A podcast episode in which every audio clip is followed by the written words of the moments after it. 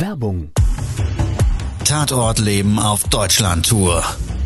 Eine einzigartige Show, perfekt für alle True Crime Fans.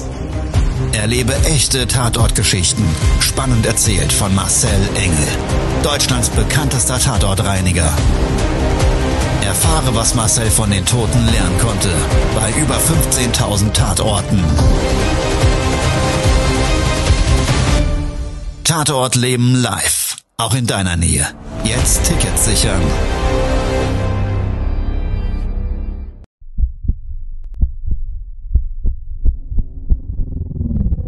Todesursache. Der Podcast mit Tatortreiniger Marcel Engel. Es wird immer mal wieder in meinem Podcast vorkommen, dass wir sehr tief in das Geschehen eintauchen.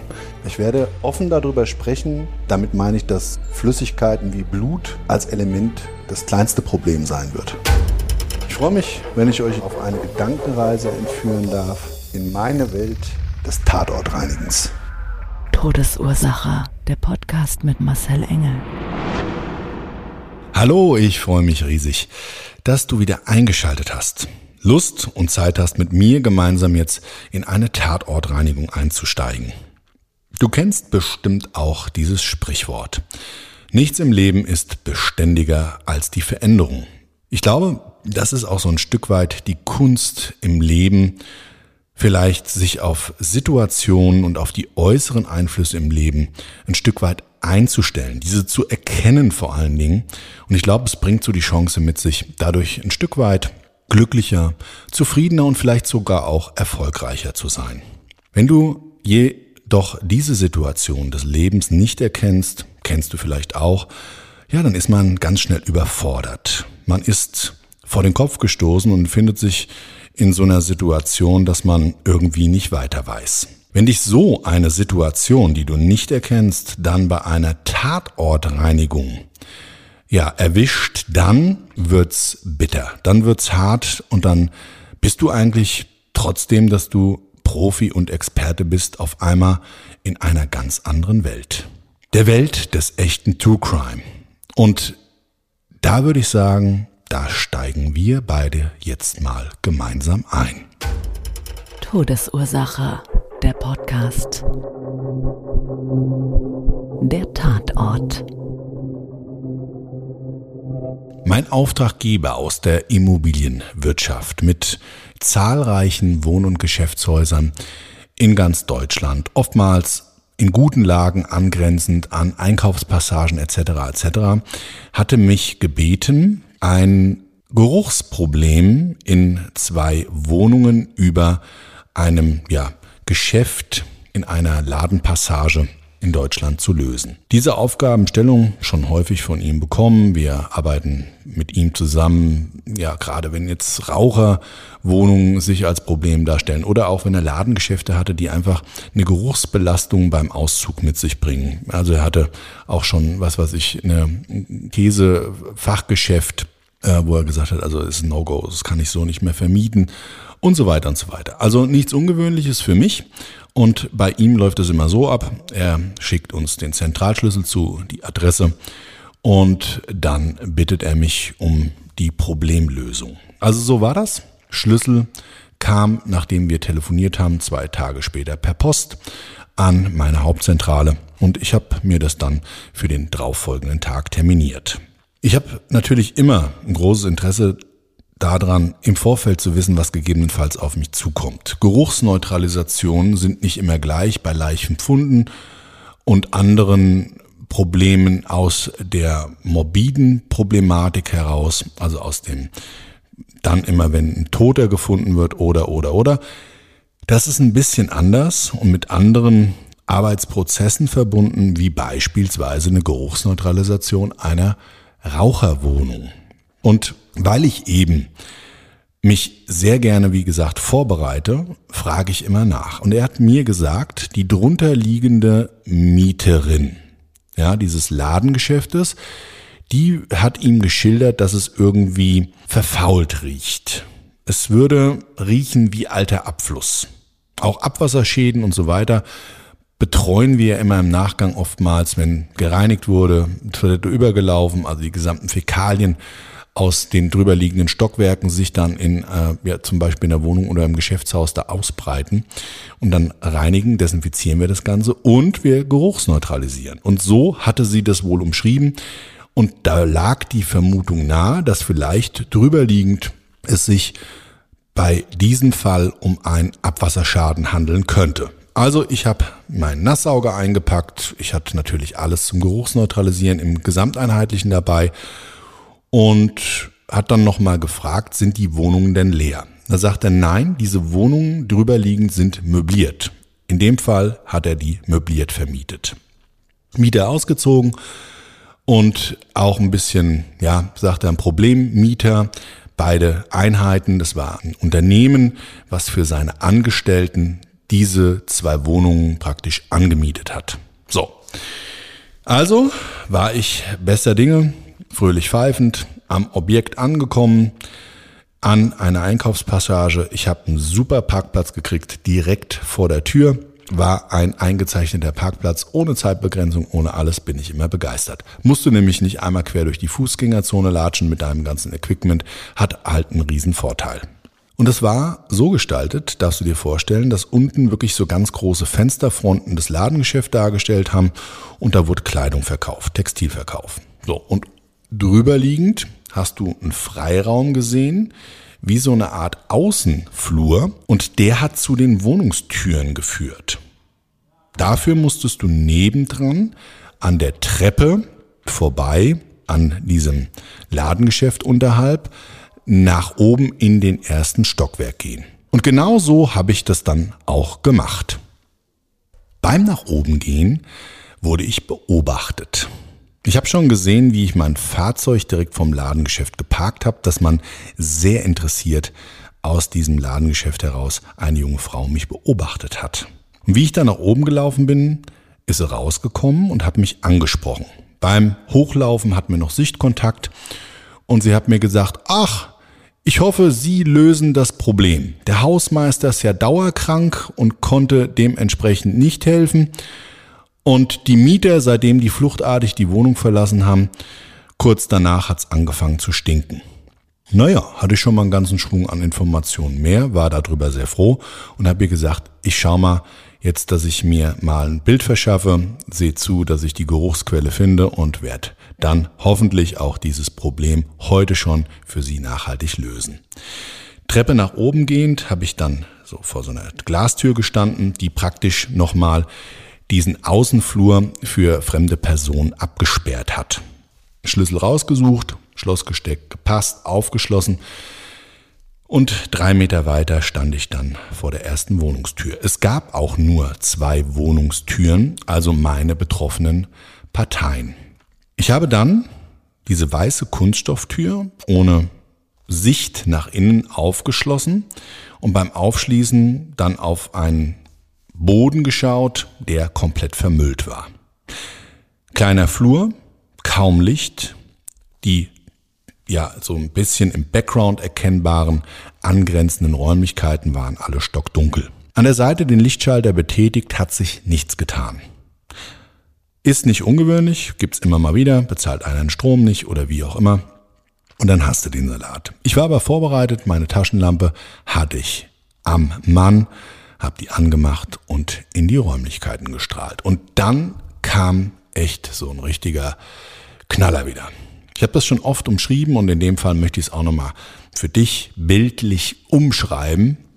Ich habe nämlich nicht nur in dem Flur auf Müll geschaut, sondern auch in dem angrenzenden Wohnzimmer, was man so leicht erkennen konnte daran, dass da so eine kleine Zweisitzer-Couch sichtbar war an der Wand und davor gelagert so ein kleiner Wohn- bzw. Esstisch. Ja, der war aber kaum zu erkennen, weil Berge von Müll. Gardinen gab es da wohl auch mal, die hingen aber mehr oder weniger rausgerissen aus der Deckenschiene, so auf halb acht. Also die waren unterschiedlich lang, weiße Gardinen. Es sah nicht schön aus. Und du konntest dann, wenn du, dann bin ich die ersten zwei Schritte in diesen Flur reingegangen, auf der linken Seite eine kleine Küche erkennen. Die sah heiß aus. Also wirklich, ähm, da hat man gekocht, nie geputzt. Und Man muss immer vielleicht nochmal eins dazu sagen. Die Wohnungen selber waren nur für ein Jahr vermietet und wurden ja laut Mieterin fluchtartig verlassen. Was auch immer und warum auch immer, wusste ich zu dem Zeitpunkt nicht. Aber es war auf jeden Fall eine sehr klare Situation, dachte ich, dass eben dieser Müll zu vielleicht auch mit vergammelnden Lebensmitteln und so weiter zu dieser massiven Geruchsproblematik führt. Wie das dann bauphysikalisch durch ja, vielleicht Windzug im Bauwerk, nachträgliche Sanierungsmaßnahmen und so weiter geben dann manchmal kleine Schlitze, die so einen Luftzug oder einen Luftaustausch in drunterliegende oder drüberliegende Stockwerke möglich macht. Also das ist jetzt nichts Ungewöhnliches. Hatte ich alles schon und habe mir gedacht, okay, alles klar, kläre ich gleich mit dem Auftraggeber ab, ist alles fein, das wird die Geruchsquelle sein. Aber ich habe mich dann entschieden, die oben liegende vermüllte Wohnung und die daraus ja für mich wahrnehmbare Geruchs Quelle und Situation mit der unteren in dem Ladengeschäft mal zu vergleichen. Also bin ich aus dem Flur raus, habe mir auch den Rest gar nicht groß angeschaut. Es gab auch nur noch ein,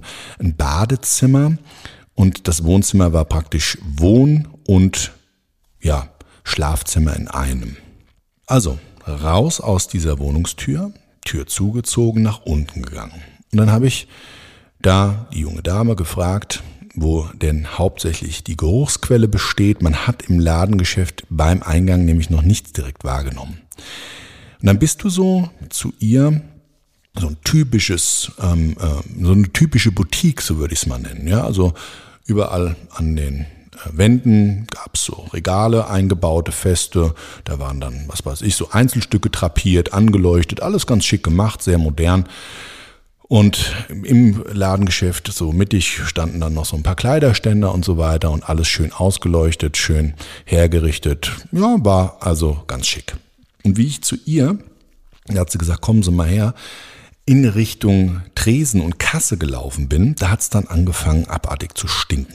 Und es war wirklich so ein durchdringender Geruch, der mich an einen Leichenfund erinnert hat. Da habe ich gesagt, sagen Sie mal, seit wann riecht es denn so? Da sagt sie, ich kann es gar nicht genau sagen. Wissen Sie, manchmal riecht man ja Dinge und dann sind sie wieder weg und man hofft natürlich dann auch, dass es dann nicht irgendwie von der Räumlichkeit kommt oder man vielleicht in irgendwas reingetreten ist oder oder. Und es war immer mal wieder da und immer mal wieder weg und jetzt aber seit circa zwei Wochen ist dieser durchdringende Geruch dauerhaft da habe ich gesagt, oh, ist schon ganz schön derb. Da sagt sie, das ist ja noch gar nichts. Kommen Sie mal mit. Und sie hatte hinten dran für Gäste, beziehungsweise für ihre Kunden und für sich natürlich auch eine Toilette. Und ja, diese Toilette und diese Toilettenanlage, da hat's gestunken. Das war wirklich ganz brutal. Für mich war klar, in der Wohnung drüber liegend muss wohl ein Toter liegen. Das war meine persönliche Annahme, weil dieser wirklich durchdringende Geruch von Verwesung war so extrem, dass auch mit einer längeren Liegedauer in der drüberliegenden Wohnung zu rechnen war. Und so gespiegelt auf das obere Stockwerk war diese untere im Ladengeschäft befindliche Toilette in der Wohnung, in der ich noch nicht drinnen war. Das war also die zweite Wohnung. Also, ich habe ihr gesagt, ich kümmere mich drum, bin raus, Treppe wieder hoch, an diese Zwischentür in den Außenflur zur zweiten Wohnungstür. Auch die, eine weiße Kunststofftür, du konntest nicht reinschauen. Und was ich erwartet habe, war eigentlich das Bildnis der anderen Wohnung. Also auch eine vermüllte Wohnung und irgendwo liegt dann wahrscheinlich ein Doder. Das war meine persönliche Annahme. Falsch gedacht. Ich schließe die Tür auf. Der Fliesenbelag selber, so ein schiefer, grauer, wie auch in der anderen Wohnung, der war sichtbar, klar, deutlich, alles richtig picobello sauber. Da ging auch der Lichtschalter, die Rollläden waren aber runtergelassen. So. Und dann habe ich erstmal in der Küche geschaut, auch die Küche selber sah eigentlich so weit gut aus. Es standen ein paar Mülltüten rum, unten auf dem Boden und es war ja so, als würde man vielleicht die Wohnung verlassen, nachdem man was gekocht hat, gerade frisch, aber den Tag zuvor geputzt. So sah es aus, waren ein paar Teller auf dieser Arbeitsplatte zu sehen. Es war ein alter Topf, in den habe ich auch gleich reingeschaut, aber da war nur eine Spaghetti-Soße, eine ältere, mh, eingetrocknet und ja, es war eigentlich sonst alles dort safe. Dann habe ich so überlegt, wo ist denn jetzt genau der Raum, in dieser Wohnung, der drunter liegendes Badezimmer darstellt. Und das ist natürlich naheliegend, Bad zu Bad. Also wenn gerade in solchen Objekten eine WC-Anlage irgendwo verbaut ist oder eine Küche, dann muss die auch an einen Abwasserstrang angeschlossen sein. Und da kann das oftmals, ist das zumindest so, nicht weit von entfernt sein. Weil außer die Dinger werden komplett umgebaut. Das kann man natürlich auch anders gestalten, aber die Erfahrung sagt, in der Regel kannst du drunter liegend gespiegelt direkt oben drüber das gleiche, ja, den gleichen Raum finden. In dem Fall, ja, suchte ich das Badezimmer. Und das war rechtzeitig. An der rechten Seite die Tür und ich habe dort aufgemacht und habe überhaupt nicht und überhaupt gar nichts in der Form wahrgenommen, was sich auf dieses Geruchsbild hätte stützen können. Also es war weder ein Toter zu finden, noch war es dort dreckig. Es gab nichts eigentlich außer ein alter Abfalleimer, wo sowas ja sichtbar war wie alte ja, Hygieneartikel von einer Frau, dass ich nicht wirklich definieren konnte, wo kommt dieser Gestank her. Dann bin ich zurück in die Küche und habe in der Küche in die Schränke geschaut. Und es gab dort einen Schrank, der so ein Eckschrank war. Da hast du die Flügeltüren aufgemacht und das war auch die Ecke dieser L-förmigen Küchenzeile. Und dann hast du so ein Rondell da drin gehabt. So. Und wie ich das aufgemacht habe, ist mir ein brutaler Gestank entgegengeschlagen. Sowas von abartig, dass mir in dem Augenblick, ich war vor diesem Schrank und diesem ja, Rondell, diesen Flügeltüren hatte ich mich hingekniet, ja, weil das ist ja nicht unbedingt alles immer meine Arbeitshöhe bei einem zwei Meter langen Lulatsch. Also ich war da so gekniet, mit einem Knie auf dem Boden, das andere angewinkelt. Da wurde es mir ganz kurz wirklich weich in die Knie. Also nicht, dass ich ohnmächtig geworden wäre, aber ich sag's mal so, es hat sich so kurz davor angefühlt. So ein abartiger Gestank kam mir da entgegen. Und zwar aber nicht der Gestank, sondern wirklich diese Gasbildung in diesem Rondell. Und ich weiß nicht, ob du das schon mal gesehen hast. Das sind dann so Drehelemente dort eingebaut. Oftmals stellen die Leute da ihre Töpfe rein oder Lebensmittel und können das dann eben, wenn die diese Falltüren aufmachen, können die ja diesen Platz eben optimal nutzen. Ja, bei so Eckküchen und L-Elementen ist das ziemlich häufig verbaut. Und ich habe dort lauter Tüten gesehen. Die Mülltüten haben mich vorher ein bisschen abgelenkt. Es war zwar sauber, es hat auch ein bisschen gerochen, aber wie gesagt, erst als ich diese Falltür aufgemacht habe, kam dieser abartige Gestank. Und mit meiner Taschenlampe konnte ich sehen, dass hinten an der Wand ein Rohr nach unten lief. Also meine Vermutung bestätigt, es wurde da irgendwann mal nachträglich saniert, eine Durchführung vom drunterliegenden Stockwerk in diesem WC. Die, das konnte man unten zwar nicht sehen, weil die Decke abgehängt war, ja, also bauphysikalisch verkleidet. Und ähm, aber das war auf jeden Fall so eine drunter runterführende Rohrleitung, die ziemlich viel um das Rohr drumherum Platz nach unten hatte.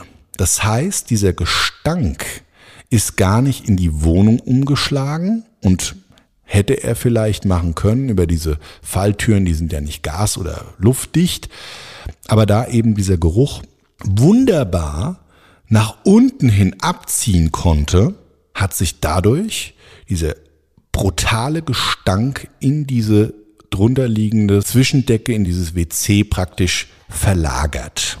Also, Situation hat sich zumindest von der Geruchsquelle bis zu dem Punkt geklärt.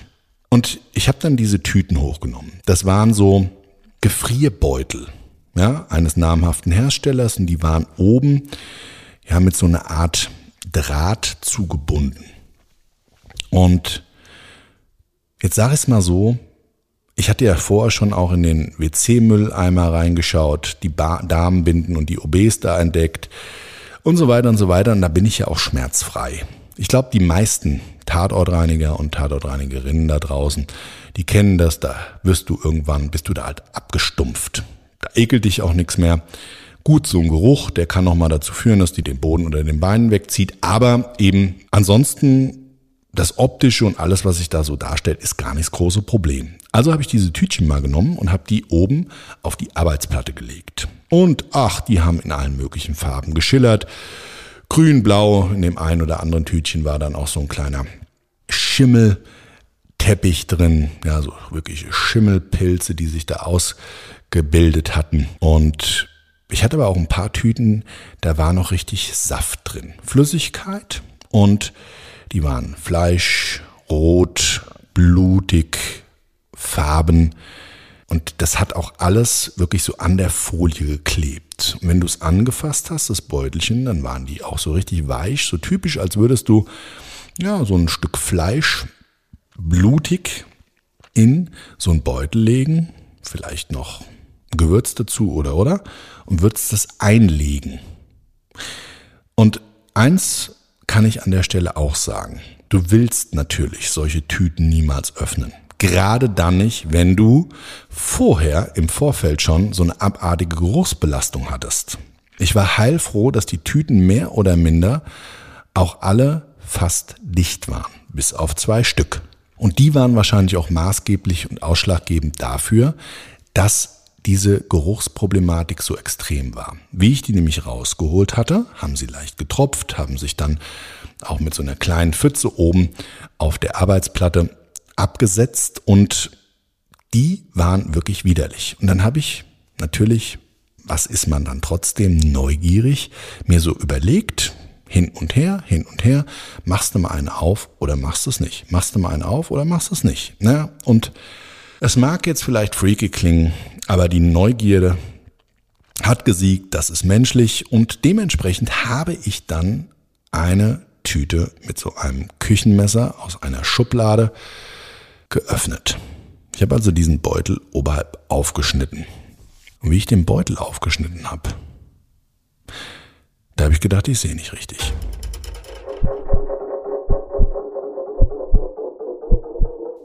Ich konnte klar und deutlich sehen, bei dieser weit geöffneten Tüte, dass das, was ich von außen nicht wirklich erkennen konnte, was vorher so dran geklebt hatte an der Tüte und durch die Flüssigkeit auch, ja, so ein bisschen das Ganze verdeckt hat, dass das ein Finger war. Ein abgeschnittener Finger von einem Menschen.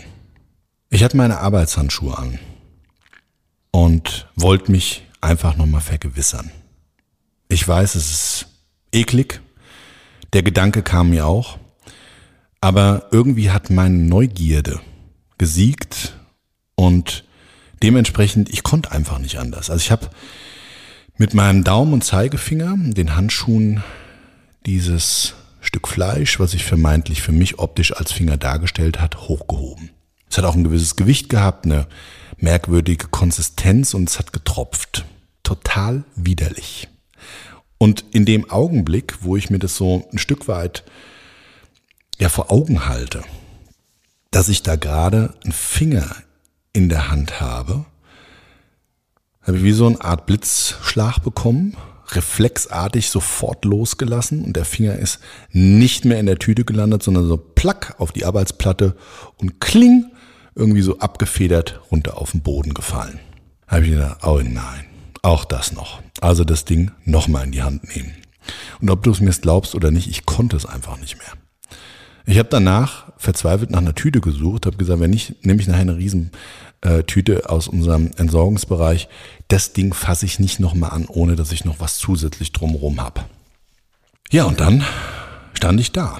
Also es war eine extrem merkwürdige Situation. Ein Feuerwerk der Emotionen und der Erklärungen, die ich mir geben wollte. Die innere Kommunikation, die ist wie so ein Rennpferd auf einer Rennbahn mit mir durchgegangen. Ich habe die unglaublichsten Szenarien innerhalb von Bruchteilen von Sekunden mir ausgedacht, was da vielleicht passiert ist oder warum dieser Finger in dieser Scheißtüte lag. Die Wohnung nebendran vermüllt, vielleicht haben sie da beide gewohnt und da, was auch immer da abgelaufen sein mag, eine Entführung, Finger abgeschnitten und so weiter und so weiter. Also ich hatte wirklich ganz, ganz, ganz viele Impulse, die sich für mich so ergeben haben. Und ich war so ein bisschen wirklich geschockt. Richtig geschockt, ja. Ich konnte es gar nicht glauben, was da gerade passiert. Und ich glaube, das sind so auch die Situationen, die uns manchmal im normalen Leben einholen, wo man so denkt, das kann doch jetzt alles nicht wahr sein. Und du bist dann überfordert. Ja, und dann musst du dich auf diese veränderte Situation einstellen. In dem Fall habe ich dafür aber wirklich ein paar Minuten gebraucht. Ich bin gar nicht erstmal auf die Idee gekommen, die Polizei zu rufen oder so, was ja eigentlich in der Situation das Normalste der Welt gewesen wäre. Aber ich war irgendwie wie geflasht und bin erstmal wieder rüber in die andere vermüllte Wohnung und wie so, ja, ich sag jetzt mal, zickzack gelaufen. Zwischen diesen zwei Wohnungen nochmal hin und her, hin und her und hab gedacht, das kann doch jetzt alles nicht wahr sein. Und da das ja nicht einfach da in der Tüte liegt und ein Arbeitsunfall und ach du, da ist mir halt mal, ach, da habe ich mir beim, was weiß ich, ja, Tomaten schneiden gerade die Finger abgeschnitten, ach Mist, komm, egal, abtapen und dann schmeißt du das halt in Beutel, lässt da liegen. Ah oh ja, brauche ich ja nicht mehr. Das konnte es ja auch nicht sein. Also ich war wirklich total durch den Wind, zumal diese Tüten, diese zwei mit den vermeintlichen blutigen, tropfenden Inhalt, ähm, ja so ein Stück weit auch wie versteckt waren. Das ist mir dann erst bewusst geworden.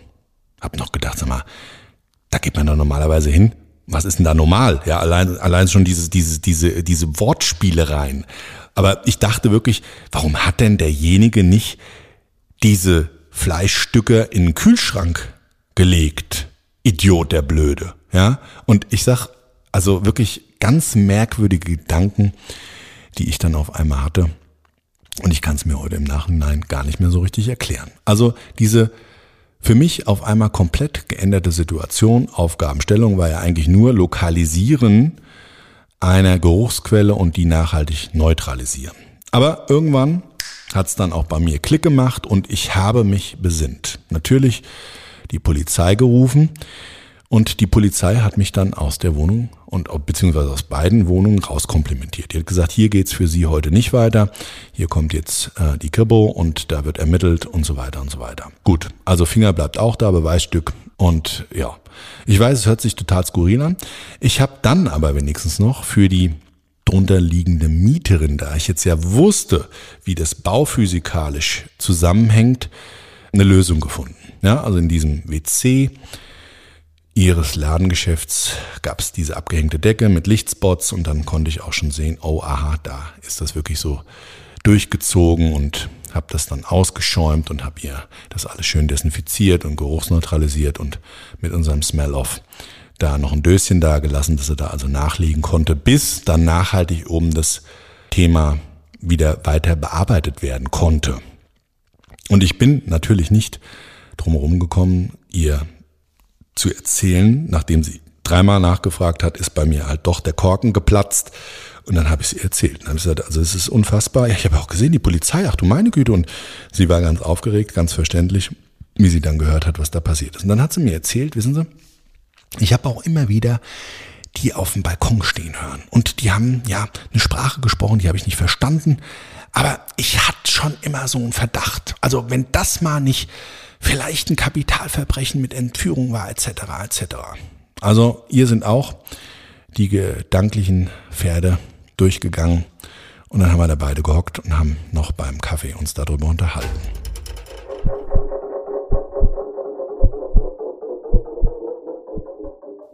Jetzt kommt dann leider das, was du nicht hören willst, nämlich die Auflösung, weil es gibt keine.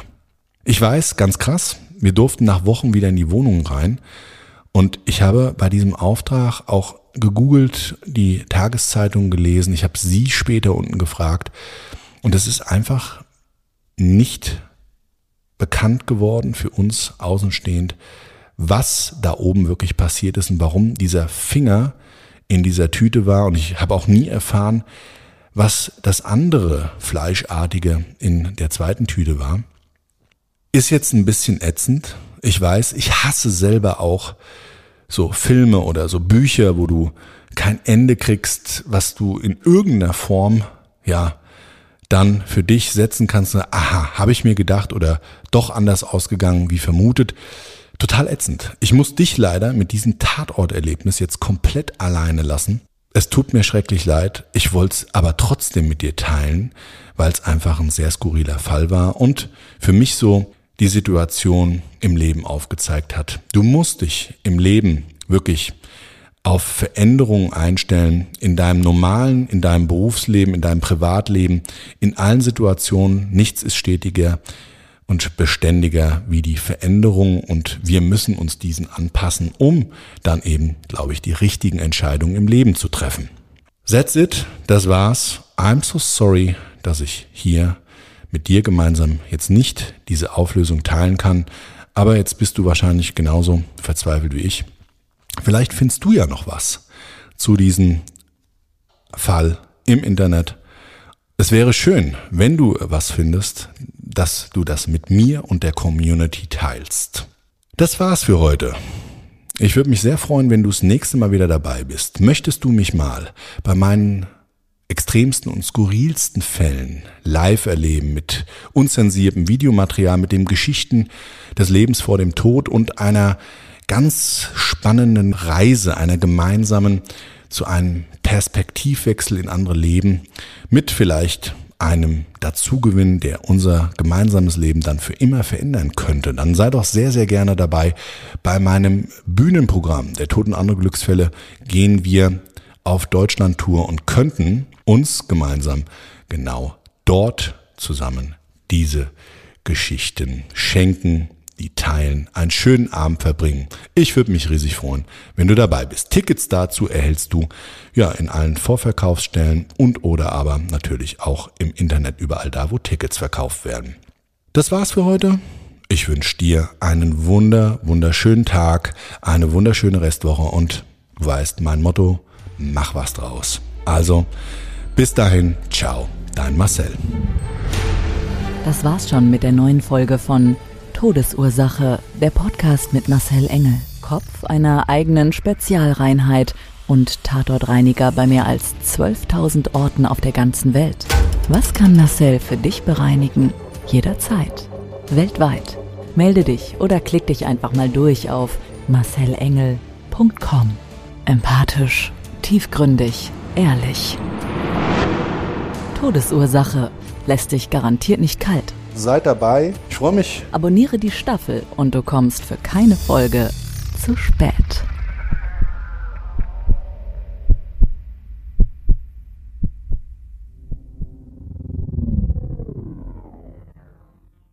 Mobbing findet überall statt. In der Schule, am Arbeitsplatz, innerhalb der Familie und im Internet. Erfahren Sie in dem Kompaktbuch Ausgemobbt, wie Sie sich gegen Mobbing wehren und künftig vermeiden, zum Mobbing-Opfer zu werden. Ausgemobbt von Marcel Engel und Martin Zowak, überall im Buchhandel.